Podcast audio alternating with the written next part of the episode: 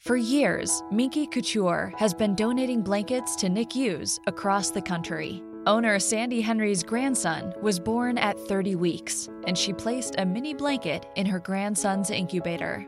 We want to help other NICU families with the Heart of Minky program. For every adult sized blanket purchased, Minky Couture will donate a mini sized blanket to NICUs across the nation.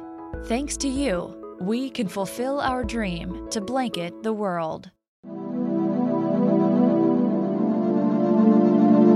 Bene, oggi vi parlo da Roma e ecco un'altra domanda da 100 milioni di dollari, che spesso mi sento fare da chi mi segue. La mia diagnosi psichiatrica è quella giusta? E se si fossero sbagliati? Devo dire che in psichiatria, al contrario delle altre specialità, molti pazienti si lamentano di essere etichettati e che questa etichetta non rappresenta la complessità del loro disagio mentale. Questa sensazione per una parte è vera, ma per un altro verso no, allo stesso modo di come non è vera nelle altre specialità, per così dire. Infatti la mia salute non è il mio diabete o il mio infarto. In ogni ambito della medicina l'approccio giusto sempre di più sarà quello olistico, che prende in considerazione il paziente nel suo essere singolo, unico e irriducibile. Un tempo le persone sbagliando la chiamavano medicina alternativa, ma spesso adesso viene chiamata medicina di precisione e si arriva a questi risultati utilizzando non solo le competenze del medico, ma anche le risorse digitali più moderne. Ma in ogni caso, sia che ci si orienti ad un approccio olistico o che si rimanga ancorati alla vecchia medicina che guarda alla malattia e non al paziente, una diagnosi specialistica è comunque utile e ne avremo bisogno ancora per un po', perlomeno se vogliamo usare terapie basate sulle migliori evidenze. Il punto in realtà è proprio questo. Se di un'etichetta c'è ancora bisogno, per essere curato e curato usato le migliori evidenze, appunto, che almeno questa benedetta etichetta sia quella giusta, ok? Inoltre, se di un'etichetta si vuole continuare a parlare, il vero problema delle etichette è che non sono facilmente sostituibili e ti si appiccicano addosso in maniera difficile da togliere, sia che siano giuste sia che siano sbagliate. Non avete idea di quante volte i pazienti in psichiatria ricevano diagnosi sbagliate. Ad esempio, nei pazienti valutati per depressione il rischio di sbagliare diagnosi rispetto ad altri disturbi affettivi come il disturbo bipolare è di circa il 70% secondo alcuni studi. Oppure verso il disturbo dell'adattamento, per cui non ci sono neppure studi di valutazione adeguati. Ma vi garantisco, sono in molti gli specialisti a pensare che sia elevatissima la confusione fra depressione e disturbo dell'adattamento. Allo stesso modo la confusione tra schizofrenia e disturbo bipolare con sintomi psicotici o schizoaffettività. Abbiamo poi anche altri tipi di problemi relativi alle diagnosi in psichiatria, ad esempio il ritardo nel ricevere quella giusta. Uno studio del 2012 condotto dal Royal College of Physicians ha rilevato che le persone affette da disturbo bipolare attendono in media 13,2 anni prima di ricevere una diagnosi giusta e spesso passano anni a ricevere cure per altre patologie come i disturbi d'ansia, le psicosi o il disturbo ossessivo compulsivo. Su 706 persone intervistate, solo il 15% ha ricevuto una diagnosi tempestiva, mentre l'85% ha subito un ritardo diagnostico più che evidente. Inoltre, la maggior parte di queste persone è stata, come vi dicevo prima, erroneamente informata di avere la depressione. E fra questo 85% la cui diagnosi è stata ritardata, il 71% ha dichiarato che i loro sintomi sono peggiorati a causa di un trattamento inappropriato, come gli antidepressivi, i neurolettici o i sonniferi. Infine vi voglio dire ancora una cosa, ovvero che in psichiatria una cosa ancora peggiore di ricevere un'etichetta, continuiamo a chiamarle così per adesso, è quella di non riceverne affatto, ovvero di non sentire mai comunicata una vera e propria diagnosi. In questo modo lo psichiatra non ha nessun confronto con il paziente, nessuna critica o punto di vista e lui stesso ragiona alla cieca, nell'ipotesi assolutamente tutta da dimostrare che solo lui sappia le cose e che invece il paziente non capisca nulla.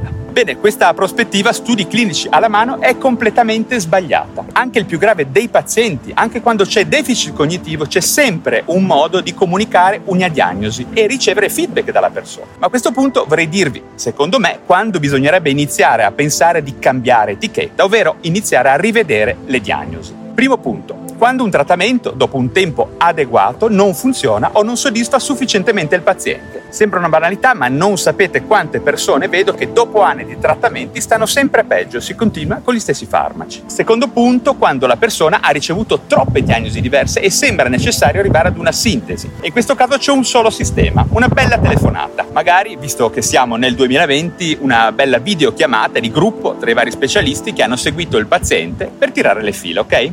Troppo difficile, ma non scherziamo, siamo nel 2020, richiede al massimo mezz'ora. Terzo punto, quando sono passati almeno 6-10 mesi o anche un anno dalla prima ipotesi diagnostica, ovvero quando abbiamo osservato un paziente per un tempo sufficientemente lungo e possiamo averne un'idea, a quel punto potrebbe essere un buon momento per ritirare le fila anche noi stessi come singoli specialisti. In questi casi ovviamente sarà l'apertura mentale del terapeuta, la sua umiltà e la prudenza a fare la differenza, ok? Bene, per finire vi voglio elencare quelli che secondo me sono le principali ragioni per cui le diagnosi vengono sbagliate dagli psichiatri. 1. Inadeguata o insufficiente raccolta di dati anamnestici, ovvero una storia clinica poco precisa. 2. La presenza di cosiddetti camaleonti diagnostici, come dicevamo prima, ad esempio la depressione, confusa con bipolarità, disturbo post-traumatico da stress, disturbo dell'adattamento, oppure ad esempio l'abuso di sostanze, confuso col disturbo di personalità borderline, bipolarità nuovamente o ADHD nell'adulto. E via di seguito, dato che la lista potrebbe essere lunga. Il terzo punto, incapacità del medico di discutere chiaramente la diagnosi con il paziente, con il quale ci si deve necessariamente confrontare e avere anche il coraggio di sentire le sue critiche,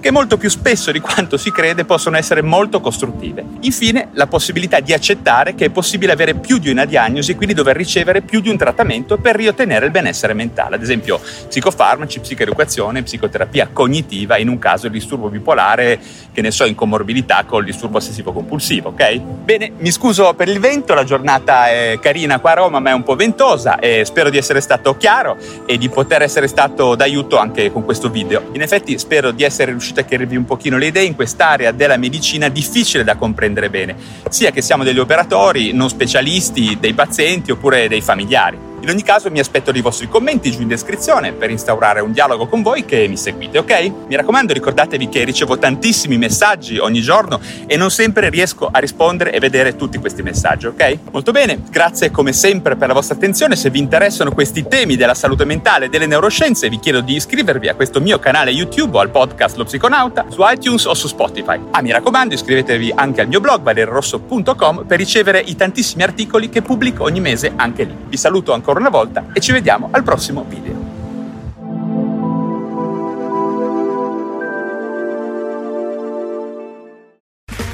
Okay, round two. Name something that's not boring. A laundry? Ooh, a book club. Computer solitaire, huh? Ah, oh, sorry, we were looking for Chumba Casino.